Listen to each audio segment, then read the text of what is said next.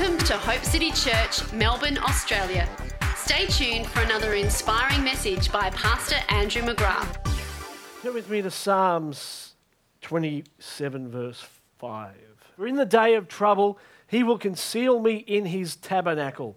In the secret place of his tent, he will hide me. He will lift me up on a rock. That rock is the truth about who you are. So we see right here that there's a secret place of truth called the tabernacle.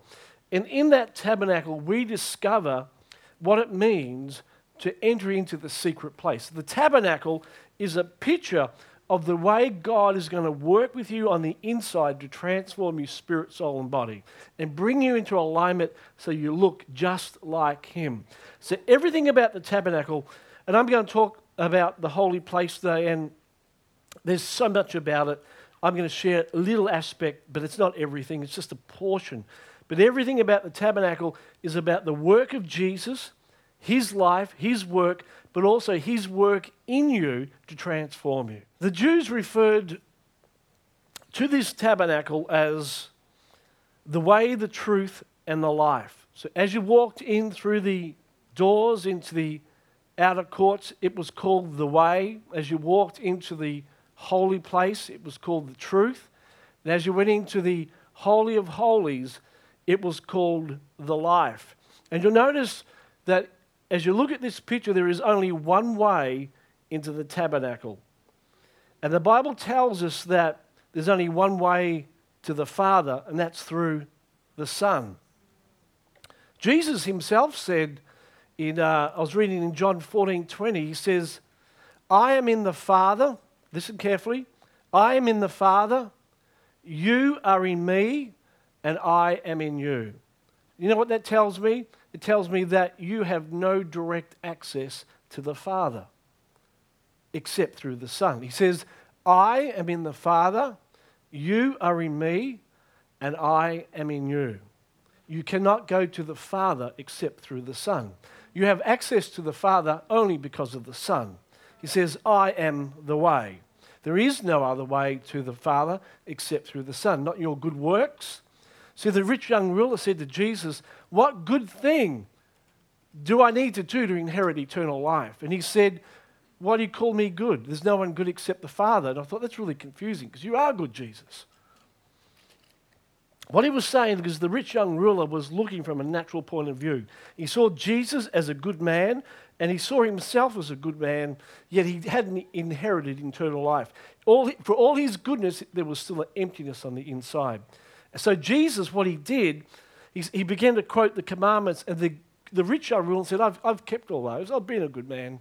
So, Jesus exposes the rich young ruler at the very point where he knew he hadn't lived up to the bar, which was with his money. But the truth was, the rich young ruler hadn't lived up to the standards of God in any of those commands. And I want you to know today that your goodness doesn't get you to heaven. If you're here today and you're a good person and you think because you come to church, sing a few songs, maybe put a tip into the offering, that you're going to heaven because of that, you are sadly deceived. You need to have a relationship with Jesus Christ. He alone is the way.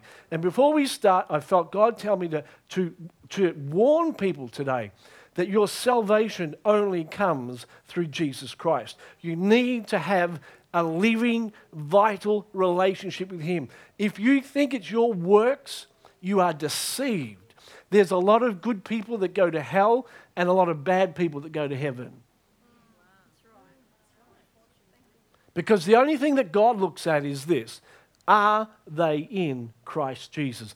Have you believed in the Son of God? Have you received the blood that was shed on your behalf for yourself? Have you said yes to Jesus? Is He in your life? So you may be a carnal Christian, you may have things out of control in your life, but have you placed your faith in Him? You can be a good person, you can do good deeds, give to the poor, 1 Corinthians 13, I can offer my body up. You can be the greatest man. But if you don't know the love of God, if you haven't accepted Jesus, you are on your way to hell. That's the truth. This is what this shows. There's only one way in, there's only one door. Amen?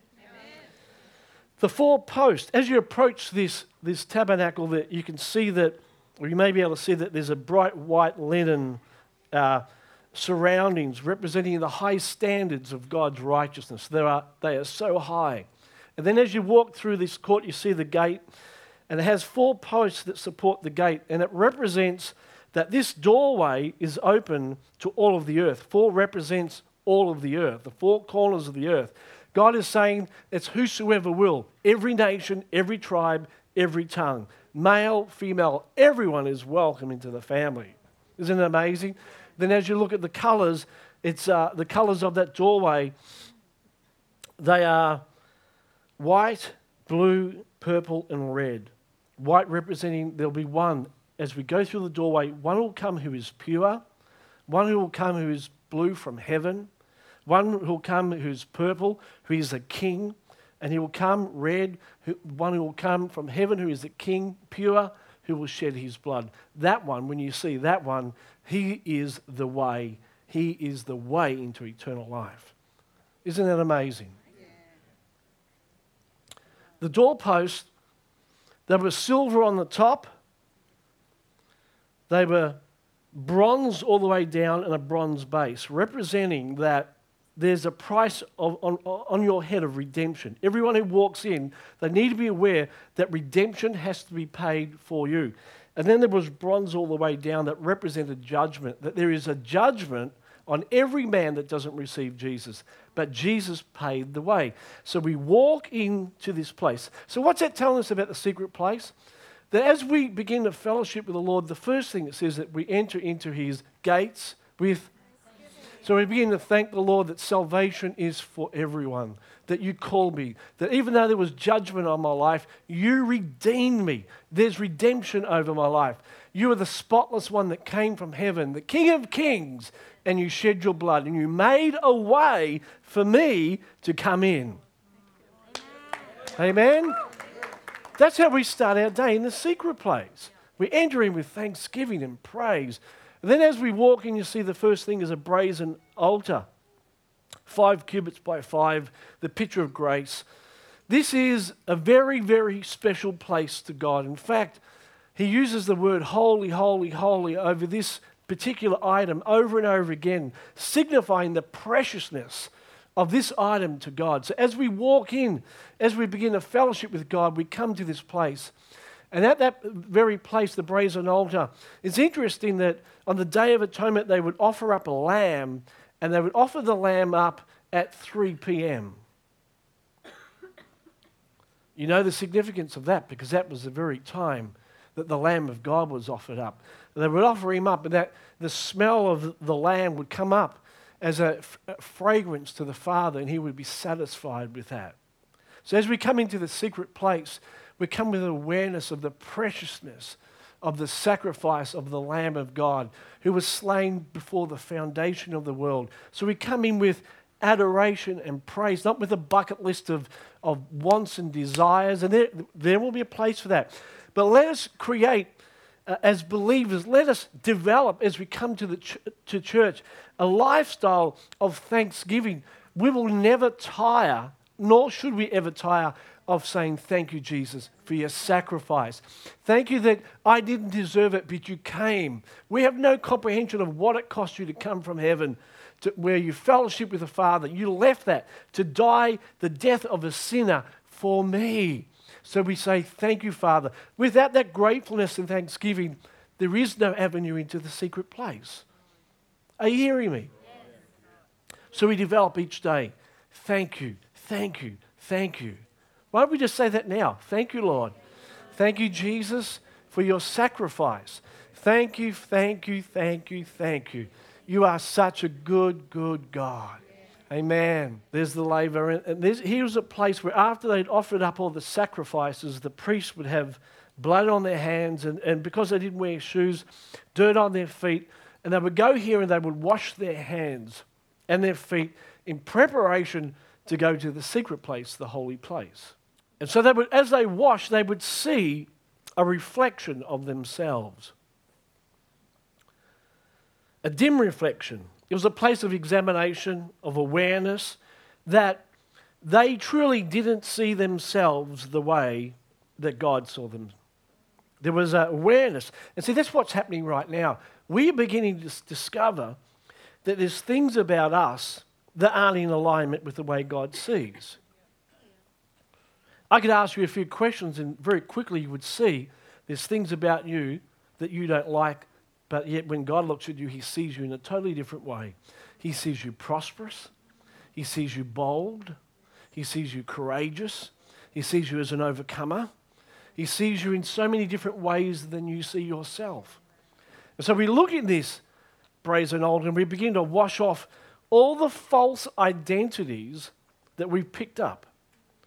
And we look at ourselves and we realize that we see as in a mirror dimly, but we're going to, about, we're going to go to a place where we're going to see him as he is. And when we see him, we shall be like him. We have left that to some distant day in heaven. And yes, that there will be a reality of that. But this pattern shows us that we can embrace that reality here on earth that we see dimly about ourselves, but as we step into the secret place, we see him for all he is and we become like him. Jesus said, I am the way, the entrance into the tabernacle. And it's, isn't it interesting about the tabernacle, just as a side note, if you, for those that like little quirks, if you look at the perimeter of the whole tabernacle and you measure the height of the walls, it is 1,500 cubic meters, uh, cubic, cubic, sorry. And they tell us from the law of Moses to the death of Jesus is 1,500 years. So everything that's taking place in this tabernacle is going to be about the completion of the law and the coming of the Messiah. So we come into the holy place, it's a place of truth. Everything about this holy place is going to reveal the truth about Jesus and the truth about ourselves. We get born again, we come into the kingdom, and now God says, you know what? That's great. And a lot of Christians stay there, but He says, I want you now, come with me into the secret hidden place. Out in the courtyard, it's open for everyone to see. Now I'm calling you into a hidden place. You are hidden with Christ. Your true identity is in Him. You can't discover yourself outside the holy place. Without a secret place, you don't know who you are. Let me tell you, if you don't go into the secret place, you will live a lie. And I don't want to get to heaven and discover the self that I was living wasn't truly myself. Do you? So he calls us into the holy place. He says, Sanctify us by your truth. We are made whole by the truth. We are made whole in this holy place. It's interesting that the lighting in the outer court was all by natural means, it's from the sun. So that tells me that people can be saved, yet the lighting or the revelation or the truth that they walk in is all natural. So if you met Christians that, that their, their, their reference for life is all based on natural perspectives, one plus one equals two. It's all about the world system. They talk like the world, smell like the world, look like the world, but they're born again. So this is because they are relying on the natural point of view, the light of the outer court.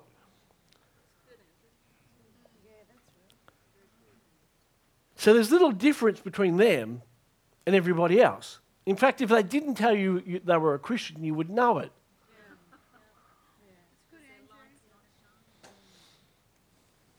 In the holy place, so in the courtyard there's natural light. In the holy place there's a lampstand that provides the light.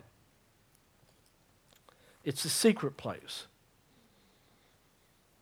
In the Holy of Holies there's no light because it's the glory of the Lord. So the Bible says that he, the kingdom of God is like a woman that gets a bit of leaven, which is can be a picture of sin, but it's also a picture of the truth the leaven of the, of the Pharisees and of Herod. It's about their doctrine, their belief system. So the kingdom of heaven's like leaven that's hidden, hidden in three measures of meal spirit, soul, and body. And it does its work until it transforms the whole lot. And that's what's going to happen in the secret place. The holy place represents the soul of man. So, in that holy place, there's going to be an amazing transformation that takes place. You notice as they walk in on, on, on the slide on the left that the colours of the curtain are the same as the colour of the curtains walking into the tabernacle.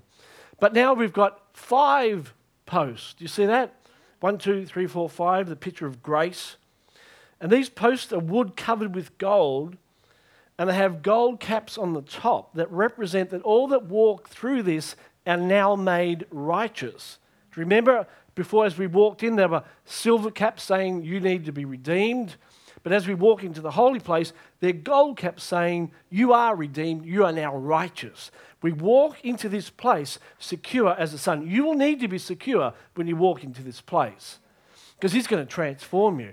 He's going to light the fire. He's going to put His finger on areas of your life. And you need to know that all the correction and the changes that He does will be done out of love because you're a son and daughter. Whom, you know, He says, What father doesn't discipline a son? You need to know. See, orphans run out of this place because they're not secure in their sonship. Are you hearing me? So there's gold on the top of the, of the post. But what's interesting about this post, there's bronze at, at the bottom. Oh. That tells me that even though I'm righteous, there's things in my soul that need to be changed and judged. Now, it's not the judgment of sin, it's the judgment of deception and illusion as I come into the truth. So, in the as we go into this holy place, it's a wonderful place. And you can picture this in your prayer life. You walk through the tabernacle, and God gives us these physical pictures so we have something to work with in our minds as we encounter God. It's fabulous. So picture yourself walking through into this place as a priest. Only the priest can go in there. You are a priest, you're a saint, you're righteous. So we have an invitation to walk into this place, a place of grace, a place where I know that I'll be judged, the false self, but as a son. And as I walk in there, it's a picture of the soul. God is about to work on my soul. Thank God for that. And in that place, there are three items that are attended to, listen, every day. Every day. Did you hear that? Not once a week on Sunday, but every day. The secret place is tended to every day. There is a golden candlestick, altar of incense, and a table of showbread. I started work on this last week, and I thought in my naivety that I could cover the three in one week. And I think I'll just stick to one, which is the table of showbread. I think that'll be challenging enough today. Upon this table of showbread, there were 12 loaves of bread. You may not be able to see them, but there are 12 there. They're made in, in a circular pattern. Placed in two piles, and on top of each row, as you look, there is a golden dish with frankincense placed on that. And every Sabbath, they would take the new loaves that were baked, they were allowed to bake the loaves on the Sabbath. And they would take fresh loaves, and the priest would come and they would take off one pile, six loaves, and they would put on fresh six loaves. Then they would take off the other six loaves, loaves, and they would put on another six. So there was always a loaf attached to the showbread, to the table. They were always displayed before the Lord. It was very important that there was never any time that you could take off 12 at a time and then put 12 down. There always had to be one there. This table corresponds to your will. So each of these three represents something. The table, showbread, your will. The golden candlestick represents your mind, and the altar of incense is your emotions. In Scripture, bread is a symbol of strength. You can see in Psalm 104 14 that bread strengthens a man's heart. And it's our will that is the, the strength of our soul. It's not your emotions or your mind, but it's your will that is the driving force. Our need for significance, love, influence, security, power, riches, all of this in our will, God is saying, I want you to surrender to me. Jesus set the pattern for your will. Now, I want you just to relax now, okay? Don't get your backs up. Let your will be soft and tender now. Because this is a point that really touches the lives of people. Okay? I'm going after your will today in Jesus' name. Jesus set the pattern. Hebrews 10:5 sacrifice you didn't desire Lord but you've you know you, you know the scripture He says I've come Lord in the volume of your book. It's written about me. If there's one thing that defines the son I have come to do the will of the Father. Jesus said in John 5:30 I can do nothing of myself. Listen as I hear I judge and my judgment is righteous because I do not seek my own will but the will of the Father who sent me. I want you to hear something right now. This is really important. You can only judge right or have discernment right when you are not seeking your own will.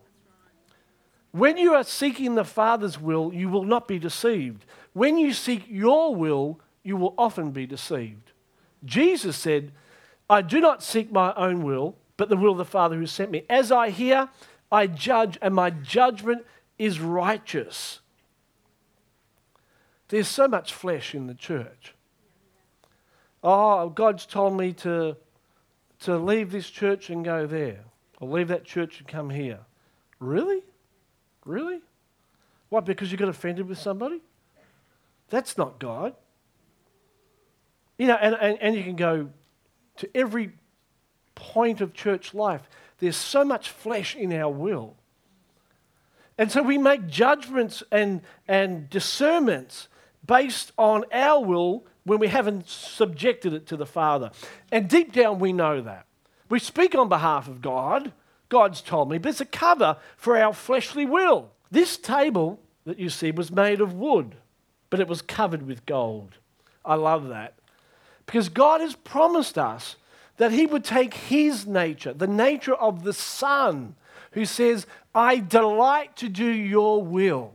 So I'm not reacting because people get in my face, because someone says something nasty to me, but I'm able to bring my will that wants to react and say, I'll hit you, to saying, Father, not my will, but your will be done. Let me step back into that secret place and hear what it is that you're saying about me right now.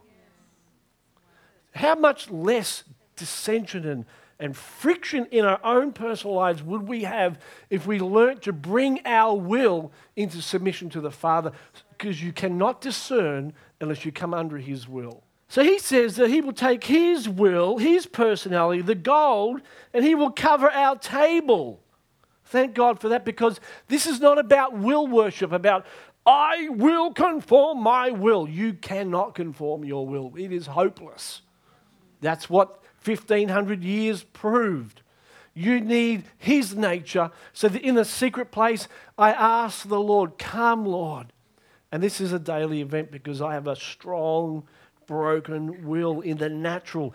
Come and invade my will, make it soft so it will prefer others, it will seek forgiveness, it will usher love, it will Eh, eh, so we're all a work in progress, but it's only in the secret place that his gold covers my wood. It's interesting as you look at this table because it's a table of communion. We know in 1 Corinthians 10 that tables talk about communion. But as you, as you look at the measurements, the table is two cubits long, and two is the number of communion. Remember Amos 3 3? Two can't walk together unless they be in agreement. It's two cubics long, one cubic wide. Everything that God does is for a reason. One is the picture of unity.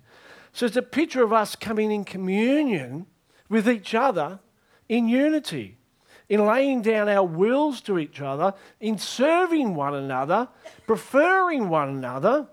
God's at work in this church, building a body that will commune not just with Him, but with each other. The test of your communion and unity with God is the test of your communion and unity with each other. How can a man say he loves God when he hates his brother? You're in deception. There's no community, communion true with God if you hate your brother.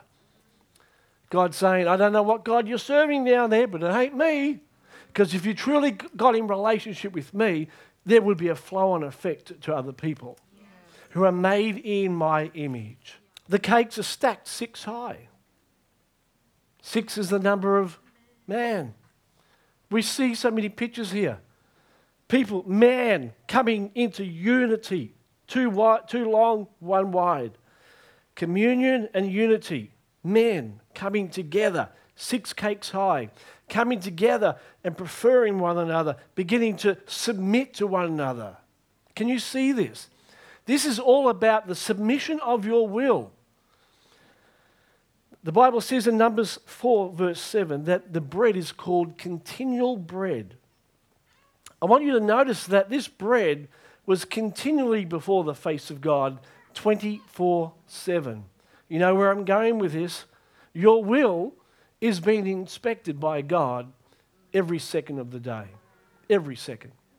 Every second. He's watching every choice you make, He's watching your will. He sees what other people don't see. 12 cakes of equal size, equal quality. They were pedantic that every cake had to look the same. And I want to say this to you today in love that every part of your will is of equal value to God. We cannot say to God, well, there's 11 cakes you can have, and this one's mine. It's a bit like a toddler that wants to hide something behind their back, and you know they've got something that belongs to you, but they're in denial. I don't have it. It's 12 of equal size, 24 7. Well, God, I'll surrender you my time, but I won't give you my money.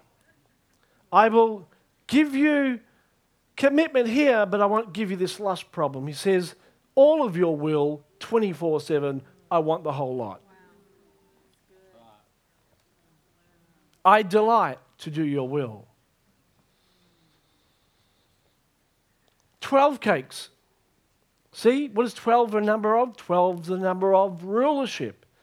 12, you know, 12 disciples, 12 apostles, governmental rule.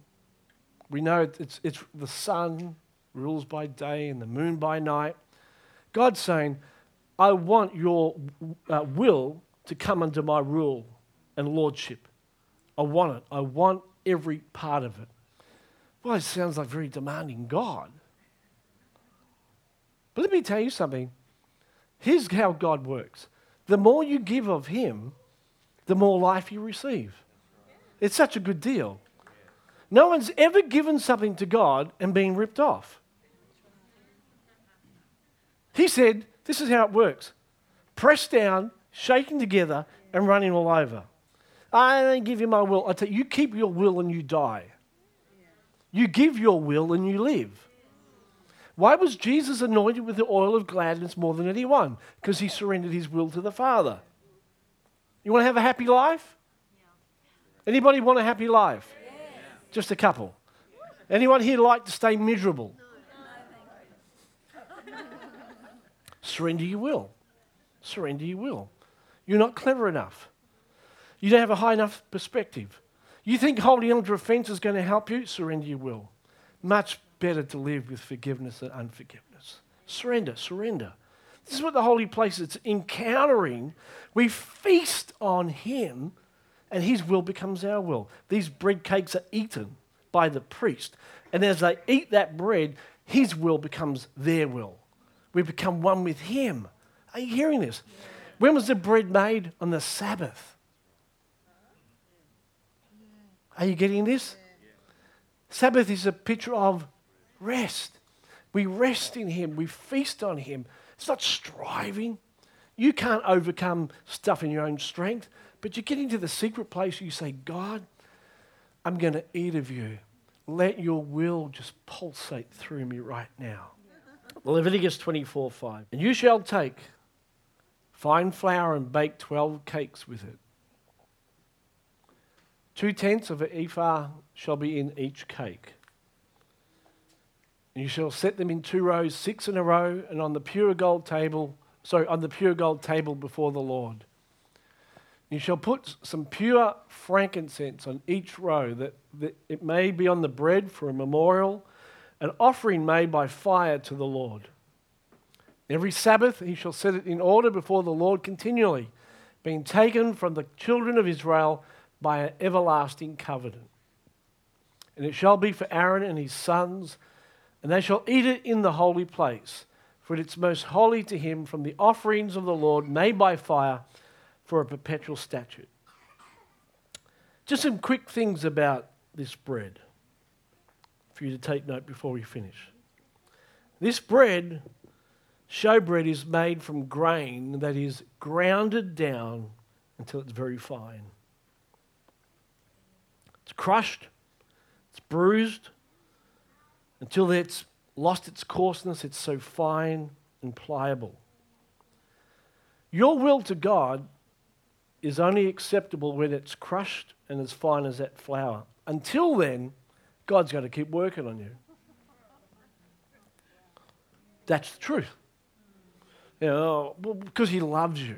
He loves you. You know, I don't want to hear this. My friend, if you don't hear this, you are stepping out of the holy place of truth.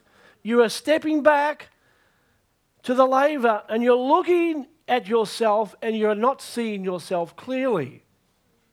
You will remain there deluded and you will go to heaven and you will go through the fire and God will remove the things that He tried to deal with on earth and you will suffer loss.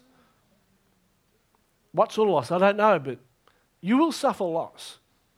There is a reward for allowing our wills to be pliable on earth.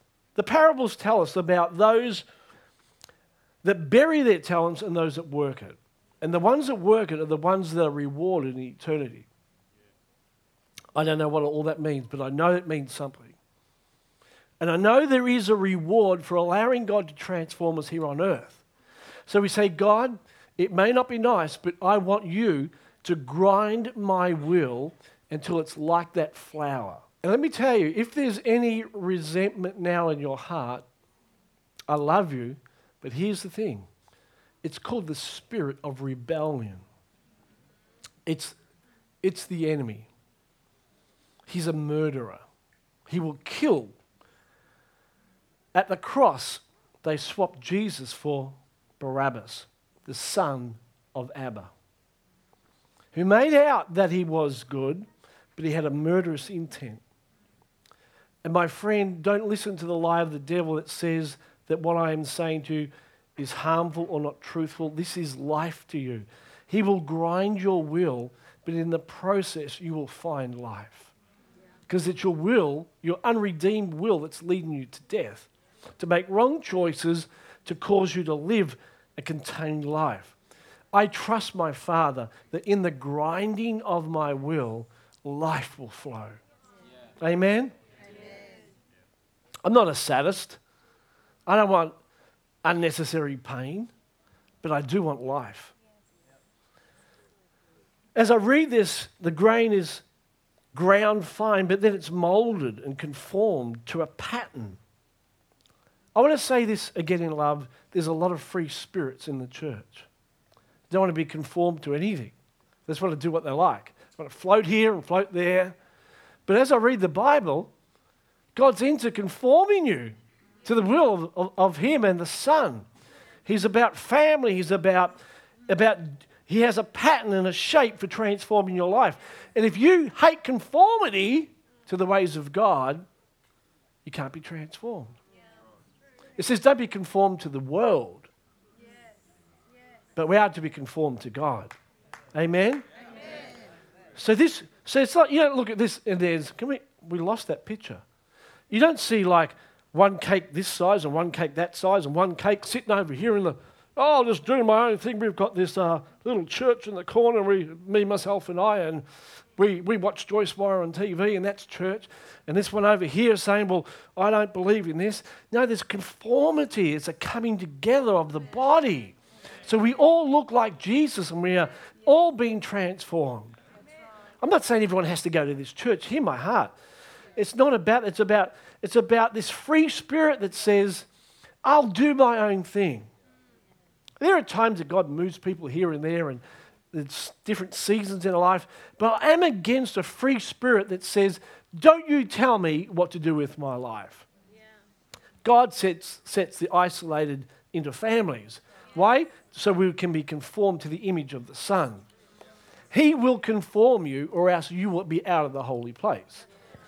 So as I enter the secret place, Lord, grind my will, conform it to your will. Amen? Thirdly, it's got to be baked in the heat of the fire. Baking represents testing. We say, okay, Lord, I want to do your will. And he says, Really? Cool. And so we get a test that week. Somebody comes along gets in our face, somebody misunderstands us, whatever, a host of things. The fire comes to bake, make us worth eating. And all of a sudden we start complaining. We bind the devil, that can't be God. We start getting all angry and cross, we're reacting. But my friend, God is just baking your will. You asked Him to conform you. He says, okay, thank you, finally. So the fire comes. And he's testing our will. And so we've got to go back into that secret place. And, oh, oh, I can't cope with this anymore. I want to scream. He says, okay, okay, I understand. Come back, eat of me, let my will be your will. Let me transform you. Let's put some more gold on that wood that's there. Let me make me more like you. You can't change your will unless you're in the secret place. Are you hearing me? Fourth, the bread's got to be ordered. I don't mean like ringing up KFC. I mean, it's going to be in an orderly row. 12 loaves. So the priest say, oh, I don't think that's a good idea, God. I think we should have one row of five and one of seven. Now, God says, No, it matters to me. Everything that I do matters. I have two of six, thank you. So here's the deal without discipline, you can't be a disciple. The will has to be brought into order. That means my mind and my emotions are able to be brought under the control of my will. Jesus in the garden, sweating drops of blood. Ooh, I don't want to go through this. Well, probably not what happened. I don't want to go through this. You wouldn't either if you knew what he was about to go through. He said, But nevertheless, not my will, but your will. Let your will supercharge my will and bring my mind, which can picture what's about to ha- happen, and my emotions, let them come under control. If your emotions, and emotions are good, okay? They're not to be suppressed. Like when I say suppressed, they're, they're not things that are evil, but they need to come under control of your will. That's why the church sometimes gets a bad name because they see emotion and people walk out the door and they don't have discipline in their will. They can't get up and get a job or you know, go to work or do the things that the will does. Disciples have disciplined wills. I get up every day and I go into the secret place. And I'm getting better at that. My will's becoming more conformed to the image of the Son. Believers should have the most disciplined wills because our Father is a God of order. Fifth, the bread must be covered with frankincense. This is important. Frankincense is a picture of worship and love and devotion. What's he saying? Don't bring me your will without delight. Not, oh, if you have to be the boss, I guess somebody has to be, go on, go on. You can have the keys to the car, but I want to enjoy the ride. It's not like that. It's, I give you my will. It's a joy to give. See, if, if it's not a joy to give God your will, you don't know God. Because He's such a good God. We just sang it this morning. You're a good, good Father. Till it comes to giving you His will, your will.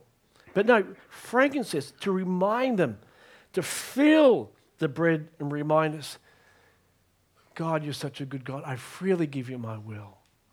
Amen. Sixth, as I mentioned before, it's continually displayed before the Lord. See, you will save yourself a lot of trouble. I probably said this before. If you remind yourself, God is watching my will and my decisions every day. He's seeing what's really behind why I choose. I see Christians make such dumb choices. They don't ask people their opinions. In the multitude of counselors, there's wisdom. They tell you their choice after they've made it. What are you telling me for? What would you like me to do? Rubber stamp it? I think you're making a wrong choice. But they don't submit to one another. What do you think? It's not rocket scientist, uh, rocket science. I may see something that you don't see. Because when we get caught up in emotions, our will can so often take a, a back step, and someone else needs to come in with perspective and say, That's not the mind of God for you, my friend. Every day, God's looking at the will. Is it subjected to Him? And that's our goal. God, every decision I make, is it submitted to you freely? This should not cause bondage, this should cause freedom. And God's a good God. See, He's not going to say, well, right, you can't have any fun today, you can't play with the kids. In fact, this is the truth. There are times when I'm praying and God says to me, stop praying and go and spend some time with your family. God is so well rounded. I mean, that's, that's silly to say that, but He knows. And so we can, we can allow rubbish to get in, but the true will of God is wonderful. That's why Jesus on the cross, He's not just thinking about the salvation of the world, but about the life of His mother and her security. See, the will of God is amazing. He, he cares about everything the social aspect, our fun, our enjoyment, and He will do your life so well. Amen? Amen? Lastly, we must rededicate our will to God. The bread had to be put fresh every week. So every week it's like fresh rededication. Wigglesworth said, Every new revelation demands a new dedication. Every new revelation demands a new dedication. Every time God gives you a new truth, a new assignment, new demands, there's a fresh de- rededication. If you haven't rededicated your will, maybe there's not a new assignment coming.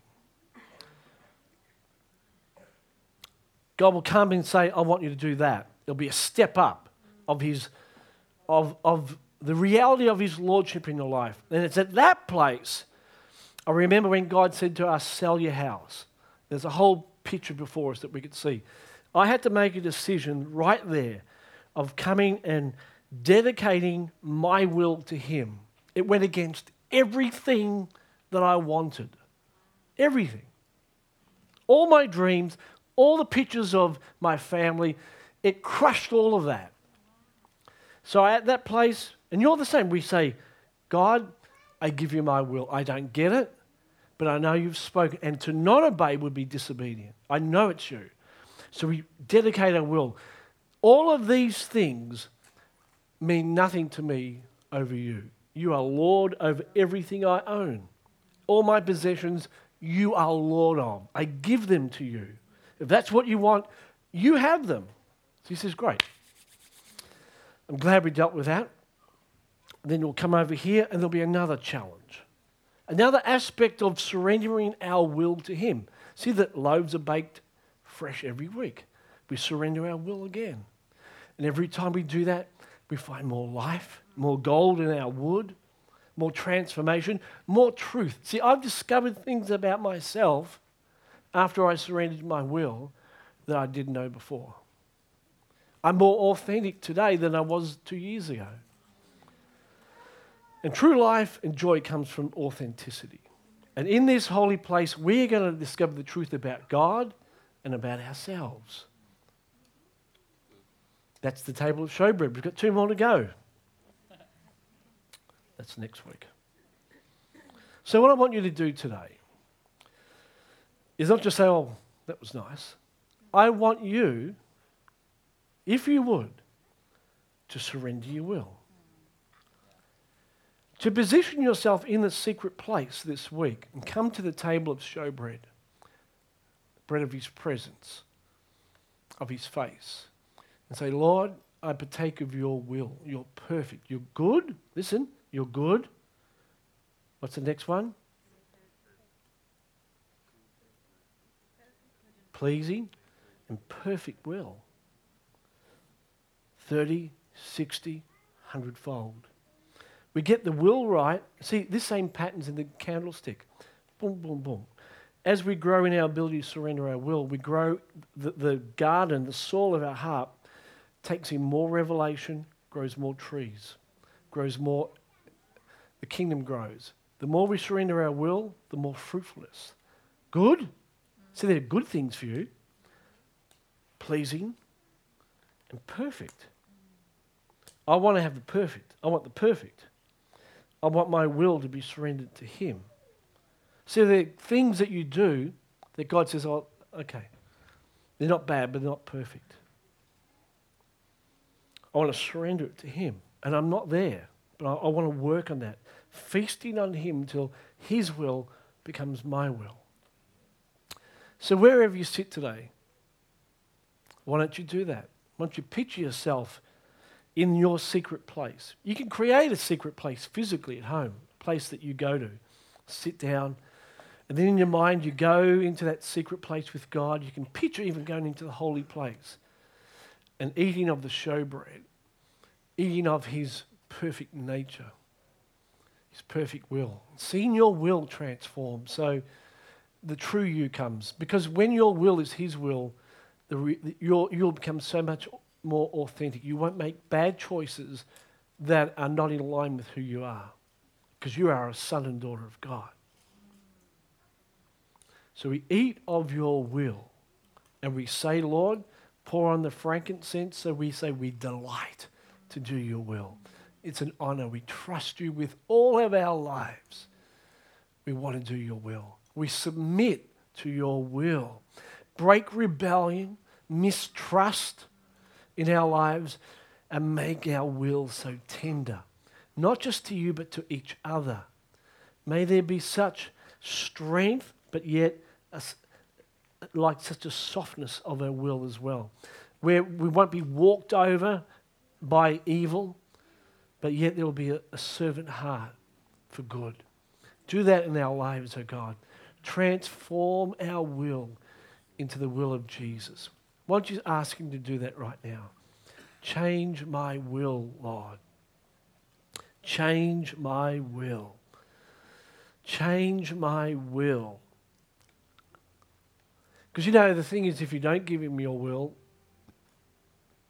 you give your will to the enemy. Just look up for a second. I'm reminded that the Last Supper, isn't it interesting that Jesus took the bread and he dipped it and he gave it to Judas? And Judas ate the bread, and when he ate the bread, Satan entered into his heart. It's the bread of rebellion. And you invite the nature of the rebellious one inside you. But there's a bread of life, which is Jesus, that you eat. And you take on the bread of sub- the life of submission and love and fruitfulness. You get to choose. I was just blown away when I read that about him that he would eat the bread of rebellion and become possessed by the enemy, begin to act like the enemy, betray the Lord. Rebellion, the Bible says, is like witchcraft. It's the sin of witchcraft. When we rebel against the Lord, say, You can't tell me what to do. You just open up your heart to the enemy. And he's a murderer. There's nothing about the enemy that's good. He will take you out. So the moment you find rebellion, rising up in your heart, beware. Because it's an open door for the enemy to come in. We don't want that. So, Father, wherever there's rebellion, wherever we feel resistance and anger and rebellion in our will, we say, Lord, would you please get rid of it?